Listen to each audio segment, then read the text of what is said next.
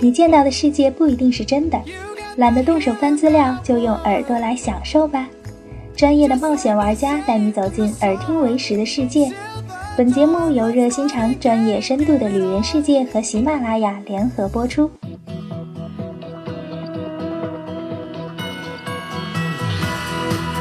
旅人世界，耳听为实。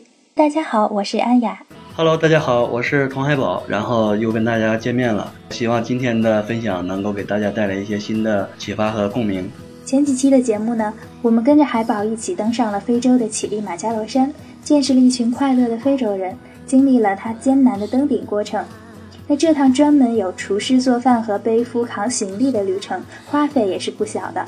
仅仅是乞力马扎罗山这一个地方，就花了大约每人是一千二百五十美金。那我知道海宝之前是做了一个众筹旅行的一个小计划，也就是说让别人资助你的这趟旅程。那可以跟我们说说你的这个众筹计划吗？啊，这个因为因为去去年我们去的，今年我们去的时候，我们大概测算了一下，连机票啊、带费用、带各种花销，人均大概需要两万多。然后呢，我觉得，哎呀，两万多爬个山也对我来说，那个有点奢侈，有点奢侈。然后呢，我也没有那么多的这个闲闲闲余资金，然后怎么办呢？因为去年不是这个众筹特别火嘛。然后呢，因为我之前这个也做过众筹方面的东西，然后我就想，哎，那我能不能众筹一次呢？我就在朋友圈，就是编辑了一条微信，然后发出去了。然后就是按照众筹的玩法，你要分为不同的档嘛。然后我的这个主要说靠卖脸了，是吧？然后靠卖脸，这个靠朋友的面子，然后大家来支持我，就是金额随便了，嗯你一块也行，一百也行，一千也也也欢迎，然后多少钱都行。我设了几个档，具体我忘了。然后可能说，呃，只要这个支持我的人，不管你说你支持了多少钱，我都起码会送你一张明信片。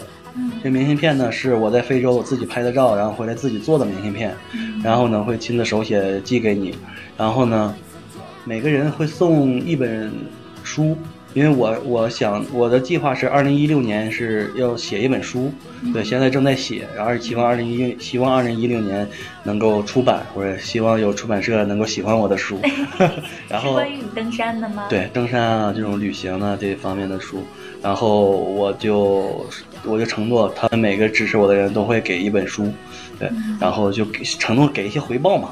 但是有一些人确实也特别好，说那个我不求回报，就我觉得被你这个故事打动了，我就想支持你，真的是，这是真爱粉，真爱粉。但说实话，说实话，这个也挺惭愧的，因为给我支支持我的一共有一百多人。但说实话，有哎，有有好多人真的我都不认识。哦，有好多人是通过朋友的朋友，然后陌生人对，比如说你看到了这条微信，你转出去了，可能你的朋友然后看到觉得哎不错，然后他就可能支持了我一下。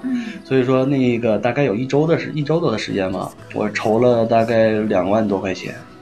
对，其实就把我这这趟费用就给平摊了还真是挺不错的呢。但是我觉得这都是人情债呀。没事，我期待你明年那书出出来，然后带你的新书再到我们电台来做个宣传，好不好？好，好，好。这次众筹有没有带给你什么启示呢？呃，触动也很大，因为当时我只是想试一试。没想到网络的力量还真是对，第一呢就是网络的力量，第二呢我我也没想到我面子这么大，对，确实那一次有很多人给我了很大的支持。你像确实也有，比如说给一块钱的，嗯，但是也有给一千块钱的，对，然后那个我想认识那个给一千块钱的，哎，还好几个呢，好几个。然后呢，我我我发完之后呢，我我爸我妈就就就那个看到了嘛。然后，你妈当时想，哎呀，儿子快呀，我们给点儿那。没有，关键是他没给。然后说这个，我我爸，我跟我妈说说，你要不要那个众筹支持一下你儿子？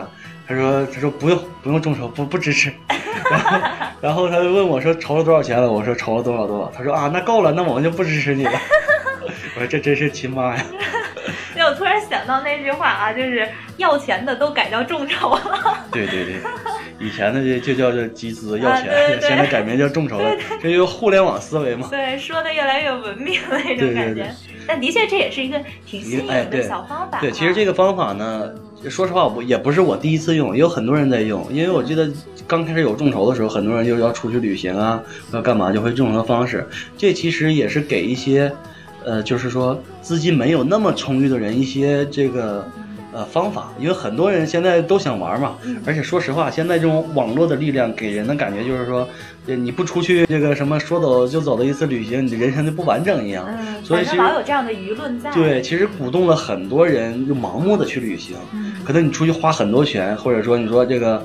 这个什么穷游世界啊，对吧？你带着几百块钱，你要呃什么去玩一趟东南亚呀？这种，包括这种现在很多这种书，包括这种网上的舆论，其实误导了很多年轻人。嗯。但其实你看到的那些成功案例啊，也许它有背后有很多的辛酸，你是不知道的。对，没错。对，所以说我觉得大家旅游是好事儿，但不要说盲目。对，但是呢，也可以去想一些办法，比如说当你钱不够的时候。要用合法的手段，对吧？你也可以去筹集资金嘛，对不对啊？然后其实你会发现，现在有很多的做这种旅游的公司，他们会做分期，特别是支持大学生，比如说你打个比方，比如说你要去趟日本，然后玩需要花一万块钱。你可以在他那里去买，他会帮你做十二期的分期，嗯，对，可能你一个月就还一千块钱就够了，对对，对，所以说其实现在这个方法有很多，只要是这个找到一些合适的方法，你不会说愁说我我没钱啊，我没时间啊，我不能出去啊，我天天光顾羡慕着别人，这个全世界到处的去玩，我自己只能苦哈哈的在这工作，其实只是你没有找到这个合适的方法而已。嗯，的确，你也帮我们打开了一些思路哈。越来越多人越接受那种，就是我没有我先花 那种，然后后后来再慢慢还那种，就是，但是也要提醒大家，你这个分期一定要考虑到，真的是在自己差不多的一个经济范围内，别别一下对分那么多，万一真还不起来，当然你信用还会有问题哈，以后就不好了。这个我觉得这人品值还是需要攒的。对啊，其实你像我众筹，我觉得就是，但我觉得你人品还是挺不错的，真的。对，这都是这个人情债啊，我是要还的。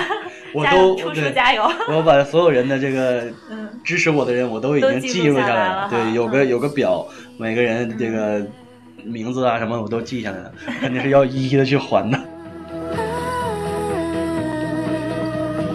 感谢海宝给我们介绍他众筹旅费的方法。那今天的节目就到这里了，感谢大家的收听，我们下期见。感谢大家收听，我们下期见，拜拜。除了现在大家收听到的旅人世界电台之外呢，我们还有一个同名的微信公众号和微博，在那里有很多爱玩会玩的旅行家小伙伴，定期分享奇妙的海外旅行经历和奇葩的旅行小百科，还有丰富的线上主题分享活动。在微信中搜索公众号“旅人世界”就能找到我们了。探索新世界，你准备好了吗？